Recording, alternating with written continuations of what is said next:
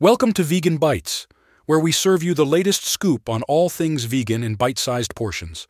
Today we're talking about a landmark victory for plant based options in schools.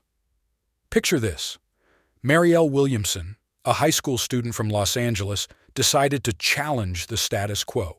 She was tired of dairy being the default beverage in her school and wanted to share the benefits of plant based milk. But she was stopped from distributing literature critiquing cow's milk. Now imagine being told you can't share your views on something you're passionate about. Frustrating, right? Well, Marielle thought so too. So she teamed up with the Physicians Committee for Responsible Medicine and took her fight to court. And guess what? She won.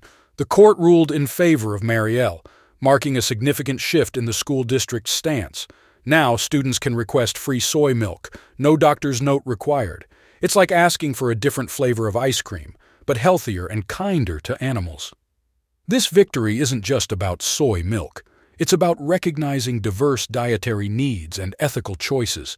It's about the freedom to express views openly. It's about a student standing up for what she believes in and making a difference. But the fight isn't over. Across the pond in Europe, there are ongoing campaigns for plant based milk in schools. And here in the U.S., federal regulations still mandate the inclusion of cow's milk in school meals. So, what can we take away from this? Well, every voice matters, every action counts.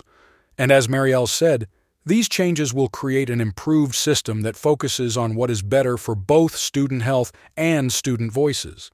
That's all for today's episode of Vegan Bites. Remember, whether you're sipping on soy milk or advocating for animal rights, every step towards a more vegan world is a step in the right direction.